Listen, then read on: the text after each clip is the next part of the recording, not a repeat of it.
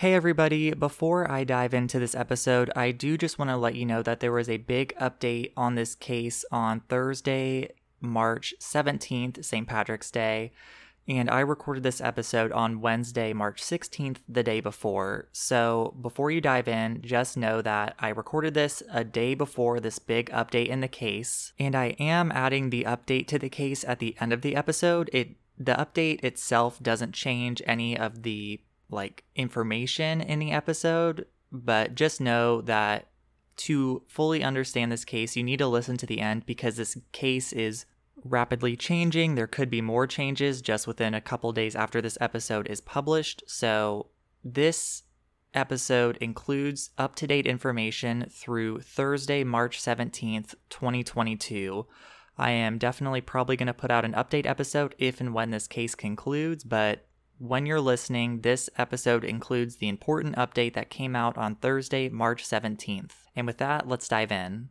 Hello, I'm Alec, and this is Scandal 101.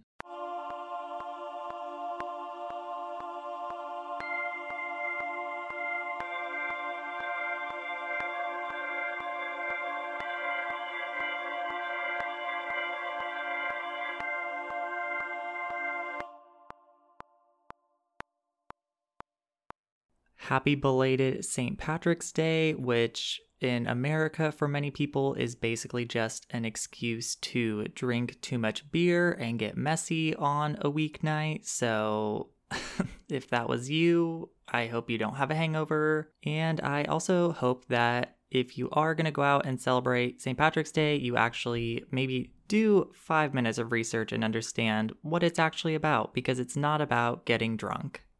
Alrighty, I hope you are having a good day so far whenever you're listening. If you're listening after the day this episode comes out, happy whatever day it is to you. And in terms of a scandal update, I read an article today talking about in Albuquerque, New Mexico, there is a continuing abuse of overtime pay with the police department there. And basically, this case boiled down to a nutshell was there were officers and detectives who were reporting false overtime, so they would be paid a time and a half rate where they hadn't actually been working overtime. So, a lot of money from the department's budget and a lot of money being allocated to this police department was being wrongly paid out to people who were trying to pay the system. And since it is a publicly funded system, the police department, there is a lot of trouble coming down with them. So it'll be interesting to see what happens on that, to see if people are fired, if there are changes being implemented. We shall see. So, that is one scandal I saw in the news recently. There are always lots of scandals going on, but that's just the one I saw recently. Before I dive into today's topic, I just want to say before I jump in, I am trying to present this case in the most objective way possible based on articles, research, eh, court documents that I could find. It is a very heated topic. It is still going to be continuing, even though there is kind of a re- resolution in this case. I'm going to talk about at the end what the current status of this case is. But I just wanted to say that going in that yes, I am going to interject my opinions throughout this case, but the information itself I'm going to try to present in the most objective way possible. And I'll let you know when I'm going to interject my opinions just so that way you can make up your mind as to what actually happened because I think there is good arguments on both sides. This is Jesse Smollett's hate crime hoax. The sources that I used for this episode, as always, are linked in the show notes and are on the website. I watched an interview he did with ABC News, the Hill article by Jay Bowden, a NPR article by V. Romo and B. Chappell, a couple of New York Times articles. S. Deb was a common author in both, and then there were some co authors in there as well. I used two US Magazine articles. I used another NPR article by Jay Franklin and D. Shivaram, uh, Jussie Smollett's Wikipedia page to get some background information on him, and then a Guardian article by M. Yang. Starting off this case is a saying that is often associated with this scandal that I've seen is all press is good press. but maybe not. In this case, it really shows that if the result standing as of now is true, all press is not good press. This episode is about Jesse Smollett, and to get some background information on Jesse, Jesse was born on June 21st, 1982, and he is an actor and a singer. He started acting when he was a kid. You can see him in things when he was little, such as The Mighty Ducks. When he was growing up, he grew up with three brothers and two sisters, and unfortunately had a semi absent father. His mother is African American, and his father is Jewish. And Jesse said that his father would say that he would, quote, kill you if you called him white, end quote. I don't have much other information on the father other than what was briefly on the Wikipedia page for Jesse. The father is really not an important part of the story, but that's really all I could find about him. Jesse, he grew up in Los Angeles starting around age 7, and after graduating high school, he told his parents that at the age of 19, he was gay. So Jesse Smollett, he's a black man, and at 19 he came out as gay. Um, he then was working as an actor and a model, and when he finally got a big break in 2014, he was cast as Jamal Lyon, a gay musician trying to get the approval of his father in the very popular show Empire. His role on the TV show, it received praise for his positive portrayal of a black gay man and then while acting, he was also recording some music, and some of that music was on on the soundtrack of the show Empire. He had been acting and modeling before Empire, but now this is like his woohoo, I'm famous, look at me. I love being famous. Thank you so much. on top of everything he was doing, he was also pretty active in advocating for different social causes, such as civil rights and uh, different causes regarding AIDS. He was outspoken and advocated for Black Lives Matter. He released a song about white male privilege while taking aim at the Trump administration, and he was often seen at different rallies. He was very, very outspoken about Trump and his disdain for his administration. And in one of the interviews I watched with him, he even said that he he was like, Yeah, I'm not a fan of 45, referring to President Trump. So, very, very social justice oriented, civil rights oriented, left leaning, not a fan of Trump. So, for many people, Jesse was a hero. In real life, he was an out gay black man advocating for civil rights and social change. And on TV, he was portraying an out gay black man, and he was portraying this person on TV in like a positive light. So, for many people, he was someone to look up to. And at the same time, for many people, their view of Jesse as a hero was about to change. What I'm going to talk about next is an account coming from Jesse himself during an interview with ABC News on the night, or I guess the early morning of January 29th, 2019, around 2 a.m., Jesse was in Chicago. He was picked up by his creative director and then they went back to his apartment. And from my understanding, it was a creative director's apartment, but not 100% sure. But they went back to an apartment. And when they got there, there was no food. So Jesse was like, hey, I'm going to go out. I'm going to get something to eat. So he went to a nearby Walgreens and he thought that the Walgreens was 24 hours. He was going to run in and get some food, but he was wrong. It was closed. But luckily, nearby there was a subway, so he started to head that way. When Jesse was inside the subway, he was getting their order and he texted his manager, which not the same as his creative director, and Jesse create or texted his manager. He did so because he thought his manager was in Australia on tour with one of his other clients, so he would have been up. So in Jesse's mind, he was probably like, even though it's 2 a.m. in Chicago, this person's in Australia, he'll be up, so I can text him. He asked his manager to call him immediately, and so his manager did, and they were on the phone. He's on his phone with the manager, leaving the subway, and as he leaves the subway, he's crossing the street and he hears someone yell, Empire. Jesse doesn't answer, and in the interview, he's like, That's not my name. I don't respond to that, so I just kept walking. And then Jesse heard, quote, F word, Empire, N word, end quote. And then the F word being derogatory term for gay people, N word derogatory term for black people. After hearing this, Jesse turned around and he's like, What did you just say to me? Jesse says in the interview that he saw the attacker and his attacker was wearing a ski mask, and then the attacker said, quote, This is MAGA country, N word, end quote, and then he punched, or the attacker punched Jesse in the face. So Jesse, at this point, he punches the attacker back and they start fighting. And remember, it's January in Chicago, so it's icy out. And then for behind Jesse, a second person starts kicking him in the back. Jesse said that the attack it soon stopped. He said it maybe lasted like 30 seconds. It was pretty quick. Um, but the two men they stopped attacking him, and then the two men ran off. And Jesse also said that his phone had fallen out of his pocket. My guess is maybe he would like had headphones and was talking to his manager on the phone. Not very sure, but his phone was out of his pocket, and then his manager was still on the phone. So he gets back on the phone and he's like, I was just attacked. And Jesse looks down to see a rope around his neck.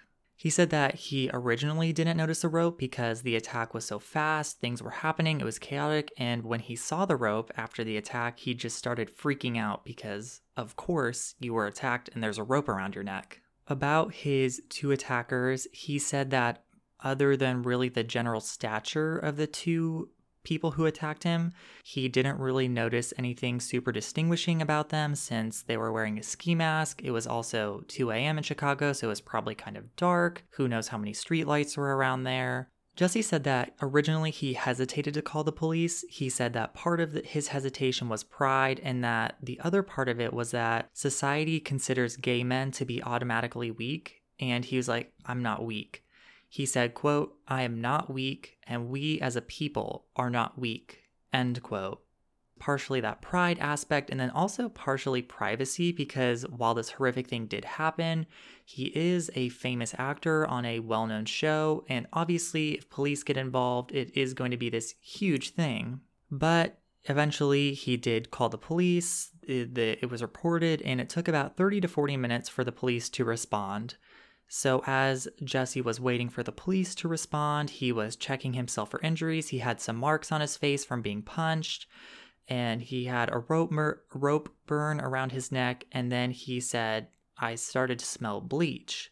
Jesse said he looked down and his sweatshirt had marks on it, like if you have a bad bleach job. And he was like, oh my gosh, these people threw bleach on me as well. About the rope around Jesse's neck, he said that the rope wasn't tight enough to be choking him, and he kept the rope on while he was waiting for the police. So he had his sweatshirt on that had the bleach stains on it, and he had the rope around his neck. And he said the reason he kept the rope around his neck was that he wanted the police to see how it was like after he discovered it, which some people think as suspicious because if something that traumatic happens to you, wouldn't you want to get the rope off? But at the same time, other people are like, well, he was preserving evidence. He didn't want to mess with it. And I think both sides make a good point. I can't even imagine how one would feel in that situation. And I've also thought about this like, I've listened to so many true crime podcasts, so many different things that if I were to come upon a crime scene, even if it was someone who I cared about, like a family, partner, close friend, if I like came in and just saw them brutally murdered, I think my, like a lot of people in these stories, they run up to their friend, they make sure they're okay, all that stuff.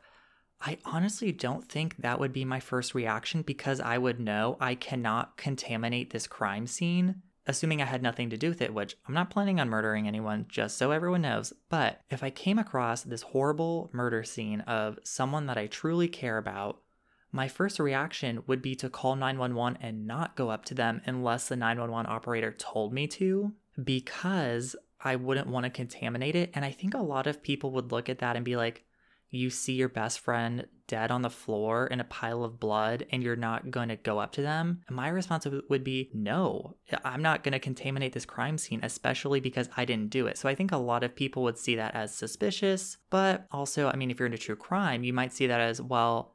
If you've heard it so many times not to contaminate a crime scene, you're probably not going to do that. And so people who believe Jussie is, well, he didn't want to take it off. He didn't want to ruin any potential evidence that was on there. But people who are against him are like, um, bro, if you're saying you were just attacked, you had bleach thrown on you, and you had a rope around your neck, why would you keep that on? Good arguments for both sides. When police do respond, it, it, sounds like, based on what I read, that Jesse had gone back to the apartment because he said that he had asked for the officers to turn off their body cameras and to come out of the apartment hallway and into the apartment. Why he wanted the body cameras to come off, again, seems a little strange to me, but at the same time, he's a Hollywood actor, so maybe he didn't want this camera footage of him my thought to that is that no matter who you are or what happens to you, why wouldn't you want footage of police interviewing you, police questioning you? Because then, if there's any questions about what was asked, about what you said, what police said, you can just go back to the tape. To me, it's a little suspicious that the body cameras were asked to be turned off, but maybe I can understand it. But I lean a little more towards the suspicion on that side. So he wasn't wanting to make a big scene. That's why he invited the officers into the, to, to his apartment because it was early in the morning, probably close to 3 a.m. at this time. He then, after they interviewed him in the apartment, he then took the officers back to the scene of where it happened. When he was going there, he was showing them where it happened, explaining, and they were just kind of looking around. And they looked up and they saw that there was a street camera on a light post basically right above where this happened. So he and the officers were probably thinking like, heck yeah, bingo, like there's a camera right there. It's to catch everything. Unfortunately, the camera was facing north, the opposite direction of the attack, so the attack itself was not caught on camera, which had to be just so frustrating, probably for Jesse and for the investigators as well. That night or that morning, Jesse did go to the hospital. He took himself there though, and he was released in good condition. So, even though he was injured, he had some marks on his face, he had the rope burn around his neck. He wasn't severely injured from what I could find. There wasn't any broken bones, there wasn't any internal damage. It was more just surface damage. I think I read somewhere where he kind of has a scar under one of his eyes now, but nothing too permanently damaging.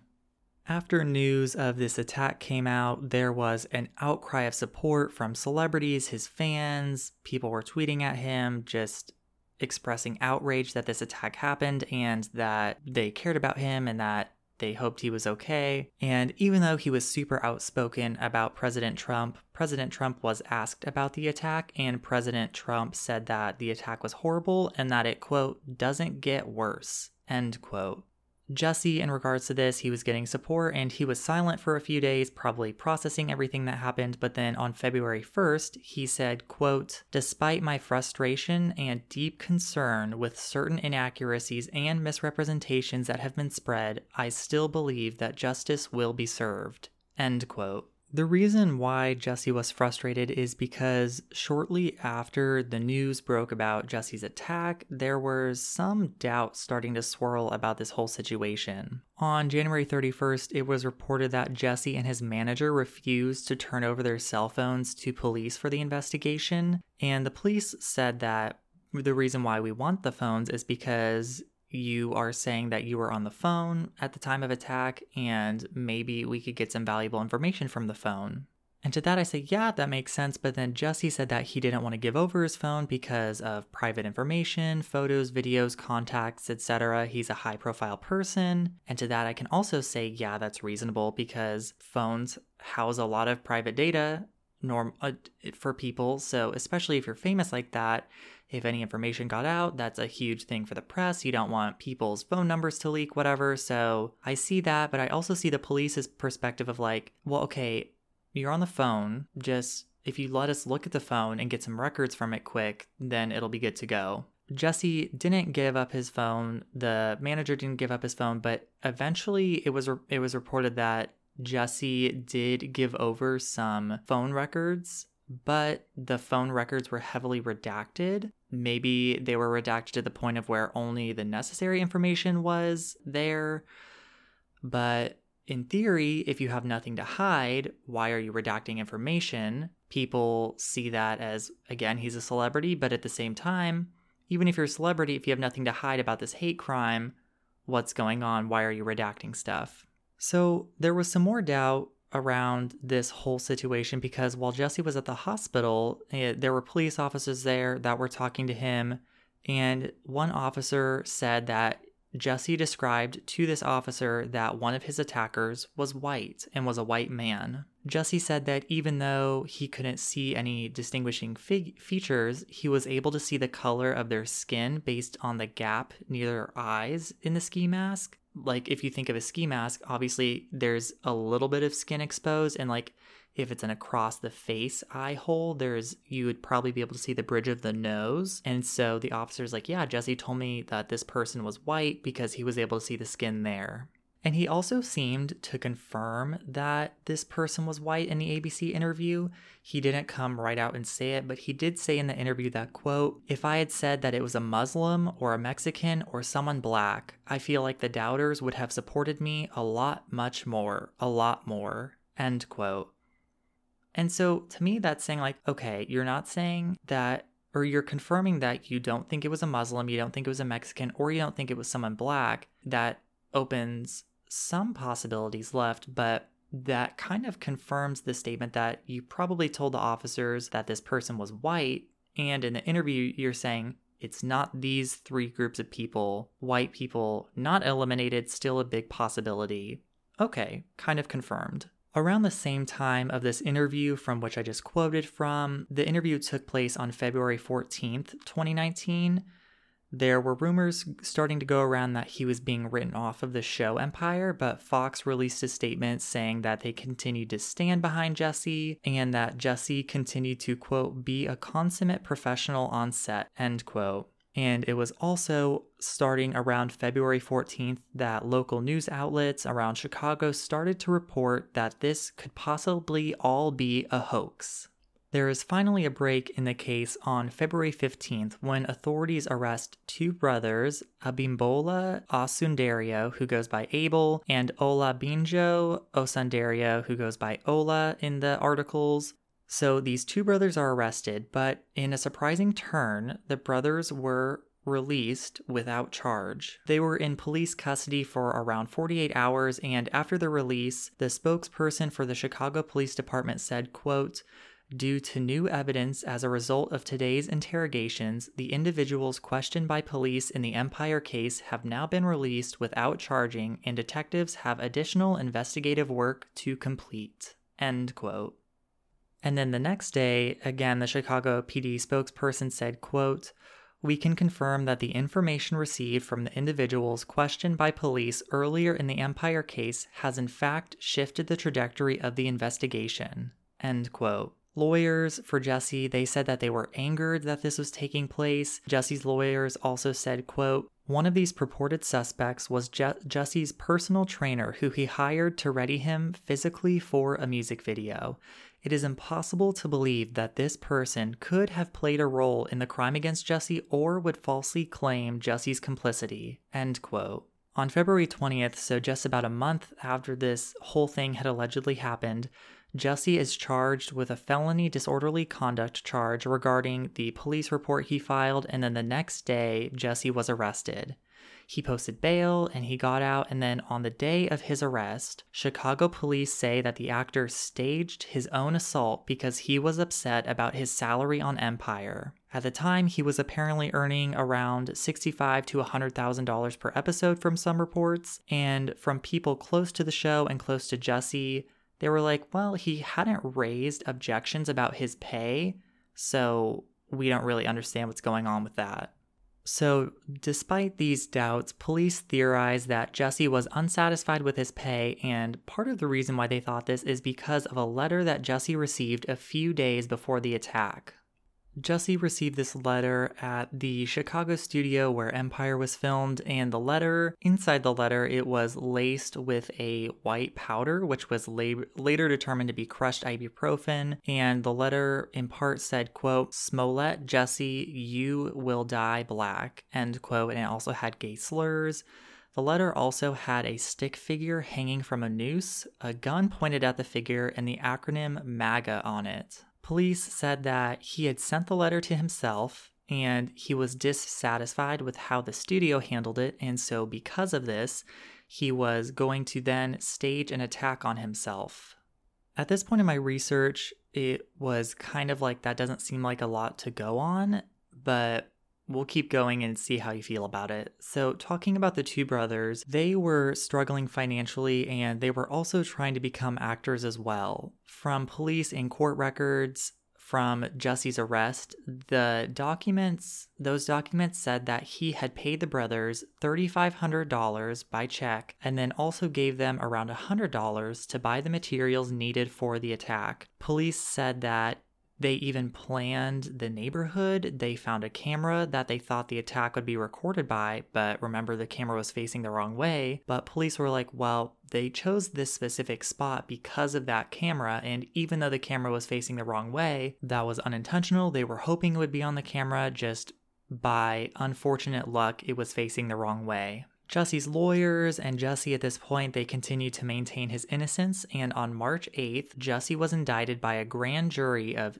on 16 counts of disorderly conduct mainly dealing with the fact that he falsely reported to the police the crime and the hate crime. But just 3 weeks later all of the charges were dropped. The Cook County State's Attorney's Office said quote after reviewing all of the facts and circumstances of the case, including Mr. Smollett's volunteer service in the community and agreement to forfeit his bond to the City of Chicago, we believe that this is a just disposition and appropriate resolution to the case. End quote. So to me, that quote says okay, basically, we don't want to go forward with these charges, and Jesse seems to have agreed to community service, so we're good to go. And to me, that kind of seems suspicious, and apparently, it seems suspicious to other people because a source revealed that the FBI was looking into the charges being dropped. Quote, there is an active federal investigation into how the actor received an unusually favorable plea deal. Basically, there is a probe to decide whether or not foul play was involved in his bargain with prosecutors. End quote. And to me, that's why I thought it was a little suspicious because how come this person who had 16 charges up against him all of a sudden got them dropped, seemingly because he was willing to do community service? Regardless, I mean, to me, that just shouts economic privilege that because you're rich and famous, you get to get off with no charges. Again, my opinion, and apparently the FBI found it, according to that one source, the FBI found it suspicious as well. So that was going on, and then it was decided in June of 2019. So remember, this is all happening within 2019. It was decided in June 2019 that a special prosecutor be appointed to the case to independently investigate if Jesse had staged the attack and also to investigate why the prosecutors decided to drop the charges against him. This came after Kim Foxx, who is the Cook County State's attorney decided to separate herself from the investiga- investigation after receiving much criticism for being too harsh with the charges and then also apparently communicating with one of Jesse's family members.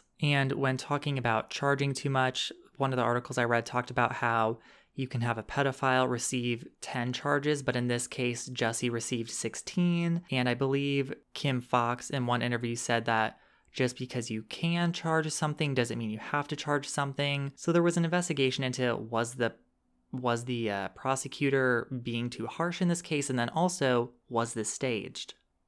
So just to recap where we are at this stage. Jesse Smollett had been had 16 charges brought against him. The case is still being investigated, but at this point in the story, there are no charges against Jesse Smollett.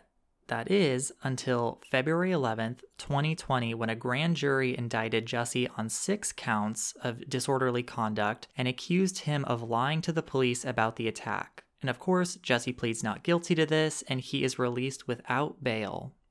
In the meantime, of Jesse being charged and before the trial starts, later that year in August of 2020, the investigation into how the case was first handled and again how the pro- how he was charged, why were the charges dropped? This investigation revealed that the office did not violate the law in the handling of the case, but the office did abuse its discretion in deciding to drop the charges and put out false or misleading statements about why it did so. From this investigation, it kind of seemed like, okay, office, you kind of maybe didn't do the greatest job, and what you did was kind of questionable, but you didn't violate the law, so just don't do it again. That was my takeaway from that investigation. And finally, we get to the part that everyone looks forward to in a big case like this the trial. At trial, the brothers they were used to testify for the prosecution. One of the brothers, Abel, he said that the two brothers took part in the hoax. He said that the request came after Jesse had received the threatening letter. Abel said that Jesse texted him and that Jesse needed help, quote, on the low, end quote. Abel said that when the brothers met with Jesse, he Jesse was angry about the studio's response to the letter and that quote, he said he wanted me to beat him up. I looked puzzled, and then he explained he wanted me to fake beat him up. End quote. And then Abel also said that, quote, he wanted me to tussle and throw him to the ground and give him a bruise while my brother Ola would pour bleach onto him and put a rope around him and then we would run away, end quote. And so Abel, he's saying this at trial, and this is what was re- what was revealed to police while the brothers were originally arrested back in 2019 the brothers had told the police that yeah this whole thing was staged and jesse like had us in on it. So that's why the brothers were released without charge because the officers were like hmm let's look into this. During the trial, some more background on the brothers and then Jesse's relationship. Abel had said that he had been friends with Jesse since 2017 and that he felt indebted to Jesse because Jesse had helped helped him get a role as a stand-in for a main character on Empire. So it wasn't like these brothers and Jesse didn't know each other. They had known each other for at least two years before this attack. They said that Jesse gave him a $100 bill to buy supplies, including ski masks, rope, and a red hat to make it seem like they were supporters of President Trump, because I'm sure, as many people remember, the red hat with Make America Great Again is like the iconic symbol of President Trump and his supporters. And remember that there was also this $3,500 check that Jesse had made out to Abel, but the defense said that the check, like, yes, the check existed. Yes, Jesse wrote a check to Abel, but the check was for physical training because it was true and Abel testified to the fact that at the time he had been helping Jesse with diet and fitness plans, but Abel said that he was going to do that stuff for free because he thought that they were friends. So the prosecution is saying this check was used to pay for the services of faking the hate crime, but the defense is saying no, this check was for paying for fitness and meal stuff that the brothers were good at that they were doing because the brothers were like physical trainers they were workout so like they were very knowledgeable in this stuff and it wouldn't have been weird to write a check for someone to help with those services Jesse's defense attorney also said that the text that Jesse had sent to one of the brothers, the quote on the low text, end quote, it was in reference to getting herbal steroids from Nigeria where the brothers were planning to travel. And that was also true that the brothers were planning to travel to Nigeria. So the defense is like, okay, well, even if he sent this text that he was wanting help on the low, it was because he was wanting these supplements, these steroids, not because he was wanting to plan a hate crime. Abel was asked on the stand if the fact that Jesse was gay had affected their friendship, and Abel was like, no, and that in fact, at one point, he had gone with Jesse to a gay bathhouse in Chicago, so the fact that Jesse was gay, like, had no impact on their friendship. The defense focused on uh, a couple of things, but one big thing that they focused on were drugs and guns that were found in the brothers' house, but the guns were all legally owned and obtained, and there were valid gun licenses. So the defense is like, look at all these guns they have. But then the prosecution is like, okay, they have guns, but they have licenses. They're valid to own them. Like, you can have guns. So, not a great argument. The police did also find a quote, very small amount, end quote, of cocaine in the apartment. I don't really know how much that speaks to the brothers' being guilty of something like not that cocaine is like oh it's just cocaine but like it i don't understand its relevance in this case. My guess is it was probably trying to be used as like character evidence but it was a very small amount of cocaine. It wasn't like they were wheeling and dealing in drugs based on the evidence that they could find so who knows? Ola, the other brother, had been convicted of an assault several years before and he was not allowed to own guns, but from from everywhere in the research I could tell, all of the guns were Abel's. So even though Ola wasn't allowed to own guns, it seems like all of the guns in the apartment were registered and owned by Abel. One of the detectives testified that at the hospital, Jesse had said that one of his attackers was white, which is what we talked about earlier. And then another detective said that Jesse had told that detective a few weeks after the attack that the attacker was pale skinned, not white. The detective reminded Jesse that he had said before that the attacker was white and not pale skinned, and Jesse apparently responded that the attacker had, quote, acted like he was white, end quote. I don't really know what acting like he was white would have to do in a hate crime context other than like maybe just committing the hate crime, but anybody can commit a hate crime, so I don't really know what Jesse meant by that, but that was coming from one of the detectives, so who really knows on that one? But that was uh, what one of the te- detectives said that Jesse had said. Jesse, he went on the stand and he adamantly denied that he had anything to do with the attack other than being the victim. Jesse said that a few days before the attack, he had picked up Abel to go work out and that Ola came along.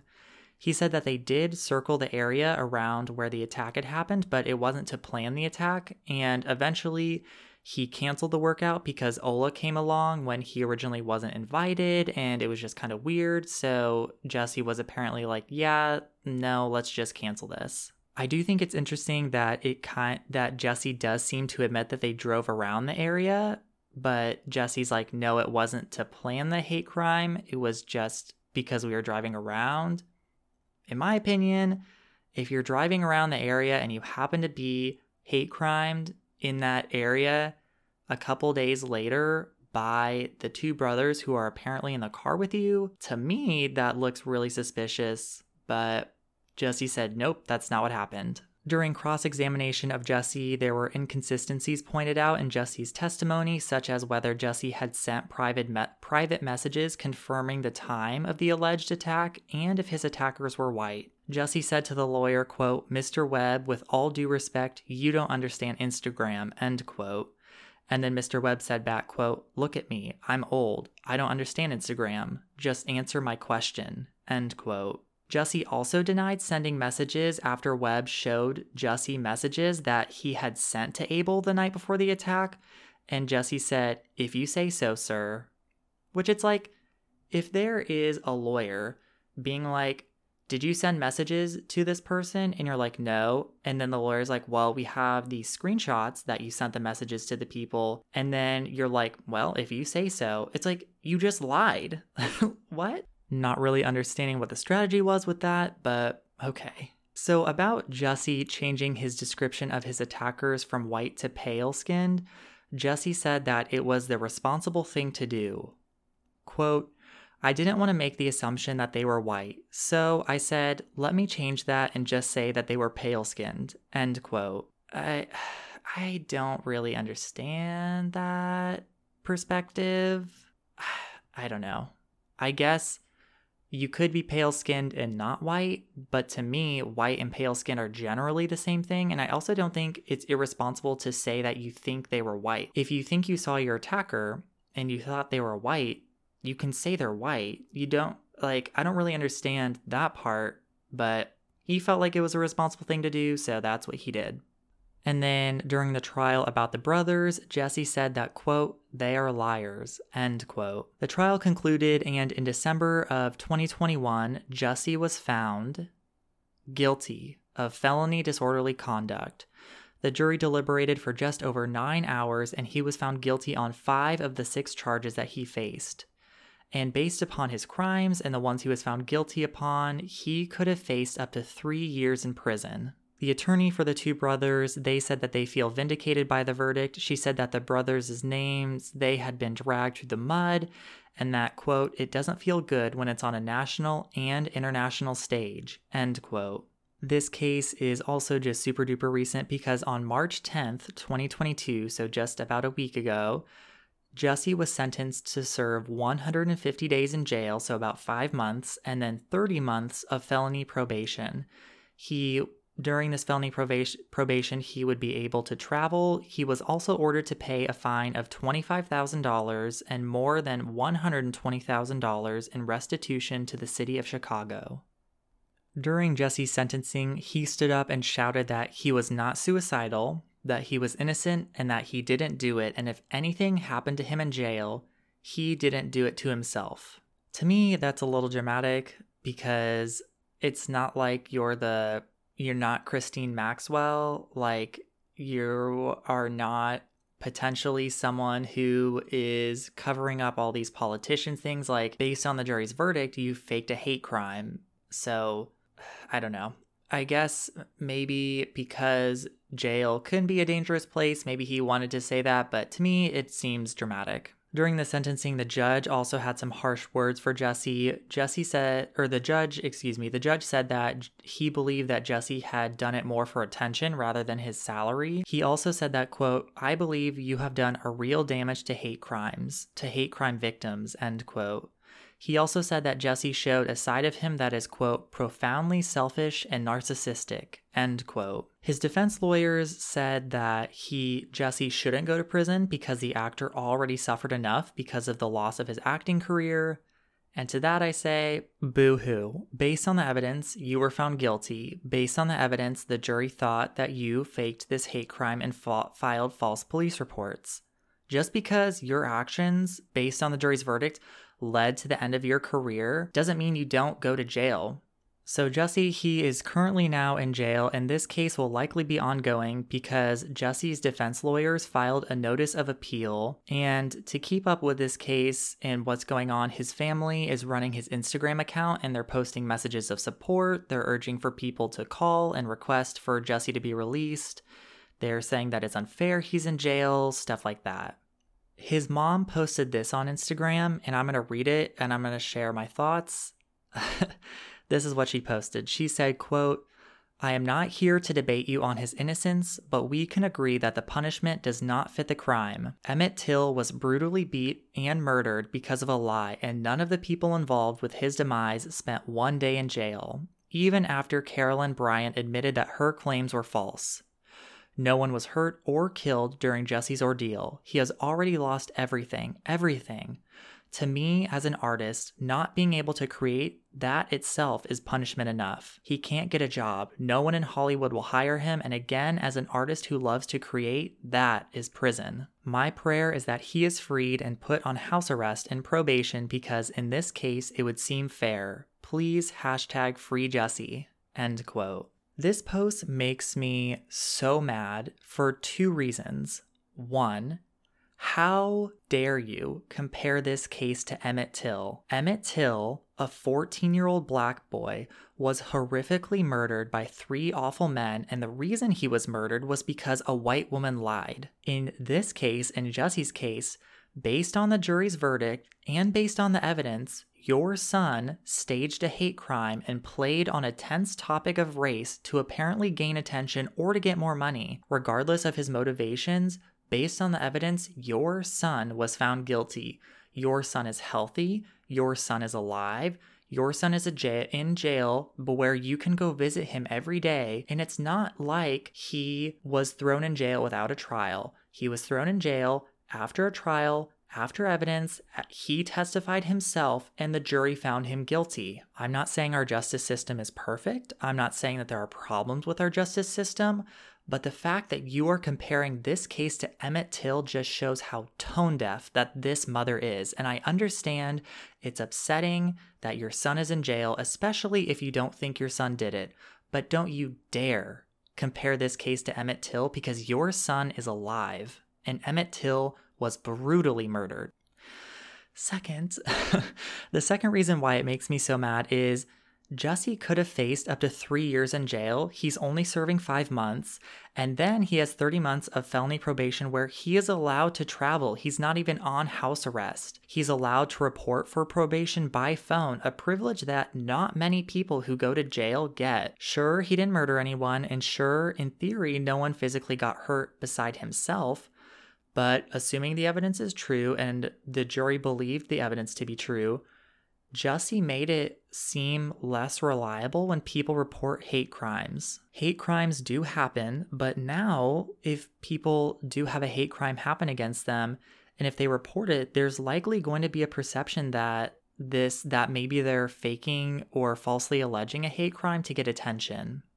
And as I said, Jesse's family is running his Instagram account, and I just looked at it today. Today is Wednesday, March 16th, the day I'm recording this, and they post one to two posts per day. And in the post from today, his brother was watching a video of Chicago Superintendent of Police at the time, Eddie Johnson, during a press conference in 2019, talking about Eddie he was like, okay, we're going to watch this video and then debunk these myths. And one of the myths that his brother apparently debunked is that the FBI conclusively concluded that the letter was not sent by Jesse, and they proved that with DNA evidence. I looked really hard before I started recording for like 10 to 15 minutes, and I cannot find anywhere where that was where that was proven to be true. I did see that Jesse gave evidence to the FBI to investigate the letter, but I could not find anywhere either way showing that the letter was shown to be sent by Jesse or not to be sent by Jesse or that DNA proved it one way or the other. The only thing I found was that Jesse's DNA was given to prove or not prove that the letter was sent by him, but I couldn't find a conclusion anywhere. So his brother is like, Yeah, the FBI concluded it. And I'm not saying the brother's not saying the truth, but I don't know where he's getting that information from. Another thing he said in the video, the brother, is that the judge at the time of Jesse's sentencing believed that Jesse did it for attention and not for money. And so the brother's like, see, this shows he is innocent. But in my mind, I'm like, people can have different motivations for doing crimes. And just because someone believes someone had a different motive doesn't mean they still didn't do the crime. So I don't think that proves anything. Maybe the officer or maybe the judge believed that he did it for attention more than money. So he was like, while I don't believe necessarily the police's argument for the motive, I still think you did it. So again, I don't really think that proves a whole lot in favor of Jesse other than the judge had his own opinion, which everybody does. But the brother in the post from today did bring up one thing that I do want to bring up because I think it's important. Um, Chicago Superintendent Eddie Johnson, he at a he was the police superintendent at the time that Jesse was arrested, and later that year he was called out for sexual harassment charges and he eventually i think like resigned but it was basically like resign or get fired and so his brother is like, the fact that this person was a shady character shows that he didn't do it. Again, I don't know if it shows that he didn't do it. I think it shows that there are potentially bad officers working in the Chicago Police Department and that there are maybe potentially bad officers working on the case. But I don't know if that proves that there was wrongful evidence, that there was evidence tampering, because from what I could find about why Eddie Johnson was basically forced out, it wasn't because he falsified reports, it wasn't because he tampered with evidence, it was because he was being gross and sexually assaulting people, which is horrible in itself. But in this case, I don't know how much relevance it holds because, like, the brother's trying to make the argument that because this person sexually assaulted people shows that the police work was bad or something. And I just don't know how you can draw that conclusion from this. It's like, yes, he was a gross person, and yes, he sexually assaulted people, but does that mean he did a bad job at his police job with evidence? I don't think you can assume that without more evidence. And so his family is standing by his side. Jesse's family is standing by his side. There are people on both sides of the argument saying that it's faked, um, there are people saying that it is not fake and he is wrongly in prison. This case is likely going to go to appeal or it's either going to be denied. We'll see, but his lawyers filed a notice of appeal. Alrighty, so at the beginning of this episode, I talked about the important update, and part of Jussie's appeal is that Jussie's recent sentence violates the legal concept of double jeopardy because he had already surrendered a $10,000 bond and had performed some community service in 2019. So Jussie's defense lawyers are like, the fact that he's in jail for the same thing that he was charged with in 2019 and he surrendered and paid some money into community service, it violates double jeopardy. But prosecutors are arguing that those measures were voluntary. He didn't take a plea deal. There was no official like plea deal, no court record or anything. It was just like a voluntary kind of under the table deal.